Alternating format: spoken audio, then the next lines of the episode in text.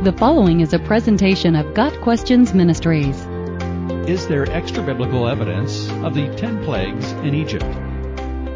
Some critics of the Bible claim there is no verifiable evidence to support the Bible's account of the exodus of the Hebrews from Egypt. They say that Egyptologists have found no record of the Hebrew people in Egypt or the ten plagues as described in the book of Exodus. Christians accept that the Bible is God's inspired word, and they do not doubt that these events happened.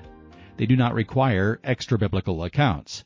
However, external evidence can be useful in silencing detractors who say the ten plagues and the Exodus are just myths.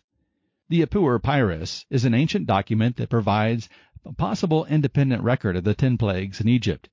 It describes a great disaster that took place in ancient Egypt, the oldest copy dates to around 1400 BC, placing it close to the time of the Exodus. The Ipuwer Papyrus is the sole surviving manuscript of an ancient Egyptian poem, officially designated as Papyrus Leiden I 344. The poem is known as The Admonitions of Ipuwer. A new edition is available now, entitled The Dialogue of Ipuwer and the Lord of All. Dutchman Giovanni Anastasi purchased the Ipuwer Papyrus in 1828 and it is now housed in Leyden, the Netherlands, at the Dutch National Museum of Antiquities, the Rijksmuseum von Oudheden. We shall now compare the Bible's account of the plagues with the relevant parts of the Ipuwer Papyrus. The first plague, turning the Nile to blood. The Nile River, which formed the basis of daily life and the national economy in Egypt, was devastated as millions of fish died and the water was unusable. Pharaoh was told by God, By this you will know that I am the Lord. Exodus 7 verse 17. The Ipuwer Papyrus says, Plague is throughout the land, blood is everywhere. The river is blood. Men shrink from tasting, human beings, and their thirst after water. That is our water, that is our happiness.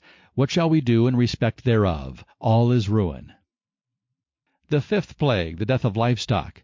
God protected his people from this plague, while the cattle of the Egyptians died. God was steadily destroying the economy of Egypt, while showing his ability to protect and provide for those who obeyed him. Pharaoh even sent investigators to find out if the Israelites were suffering along with the Egyptians, but the result was a hardening of his heart against them. The Ipuwer Papyrus says, All animals their hearts weep, cattle moan. Behold, cattle are left astray, and there is none to gather them together. The seventh plague, hail and fire.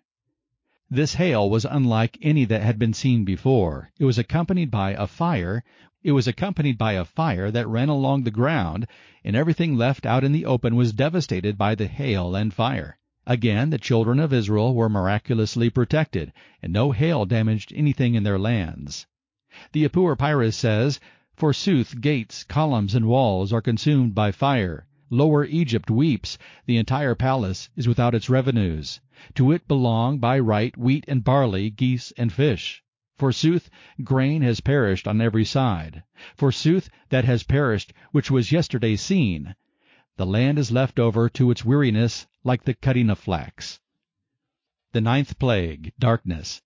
For three days the land of Egypt was smothered by an unearthly darkness, but the homes of the Israelites had light. The Ipuwer Papyrus says, The land is without light. The tenth and last plague, the death of the firstborn males. Every household that did not apply the blood of the Passover sacrifice saw the death of the firstborn. The Ipuwer Papyrus says, Forsooth the children of princes are dashed against the walls. Forsooth the children of princes are cast out in the streets. He who places his brother in the ground is everywhere. It is groaning throughout the land, mingled with lamentations. The Ipuwer Papyrus also contains a possible reference to the Hebrews' departure from Egypt, laden with treasures. Quote, Gold and lapis lazuli, silver and malachite, carnelian and bronze are fastened on the neck of female slaves. Further, there's a possible description of the pillar of fire. Quote, Behold, the fire has mounted up on high. Its burning goes forth against the enemies of the land. Egyptologist David Rohl, who doesn't claim to be a Christian, has written two books on how biblical accounts relating to Egypt, Joseph, and Moses are astonishingly accurate. He believes Joseph and Moses were historic characters and cites Bronze Age slave lists containing Hebrew names, the grave goods of an underclass discovered at Avaris, the biblical Goshen, and Egyptian plague pits full of skeletal remains.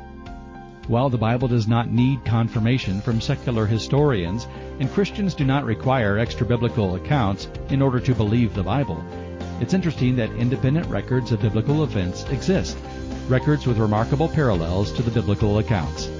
Got Questions Ministry seeks to glorify the Lord Jesus Christ by providing biblical answers to today's questions. Online at GotQuestions.org.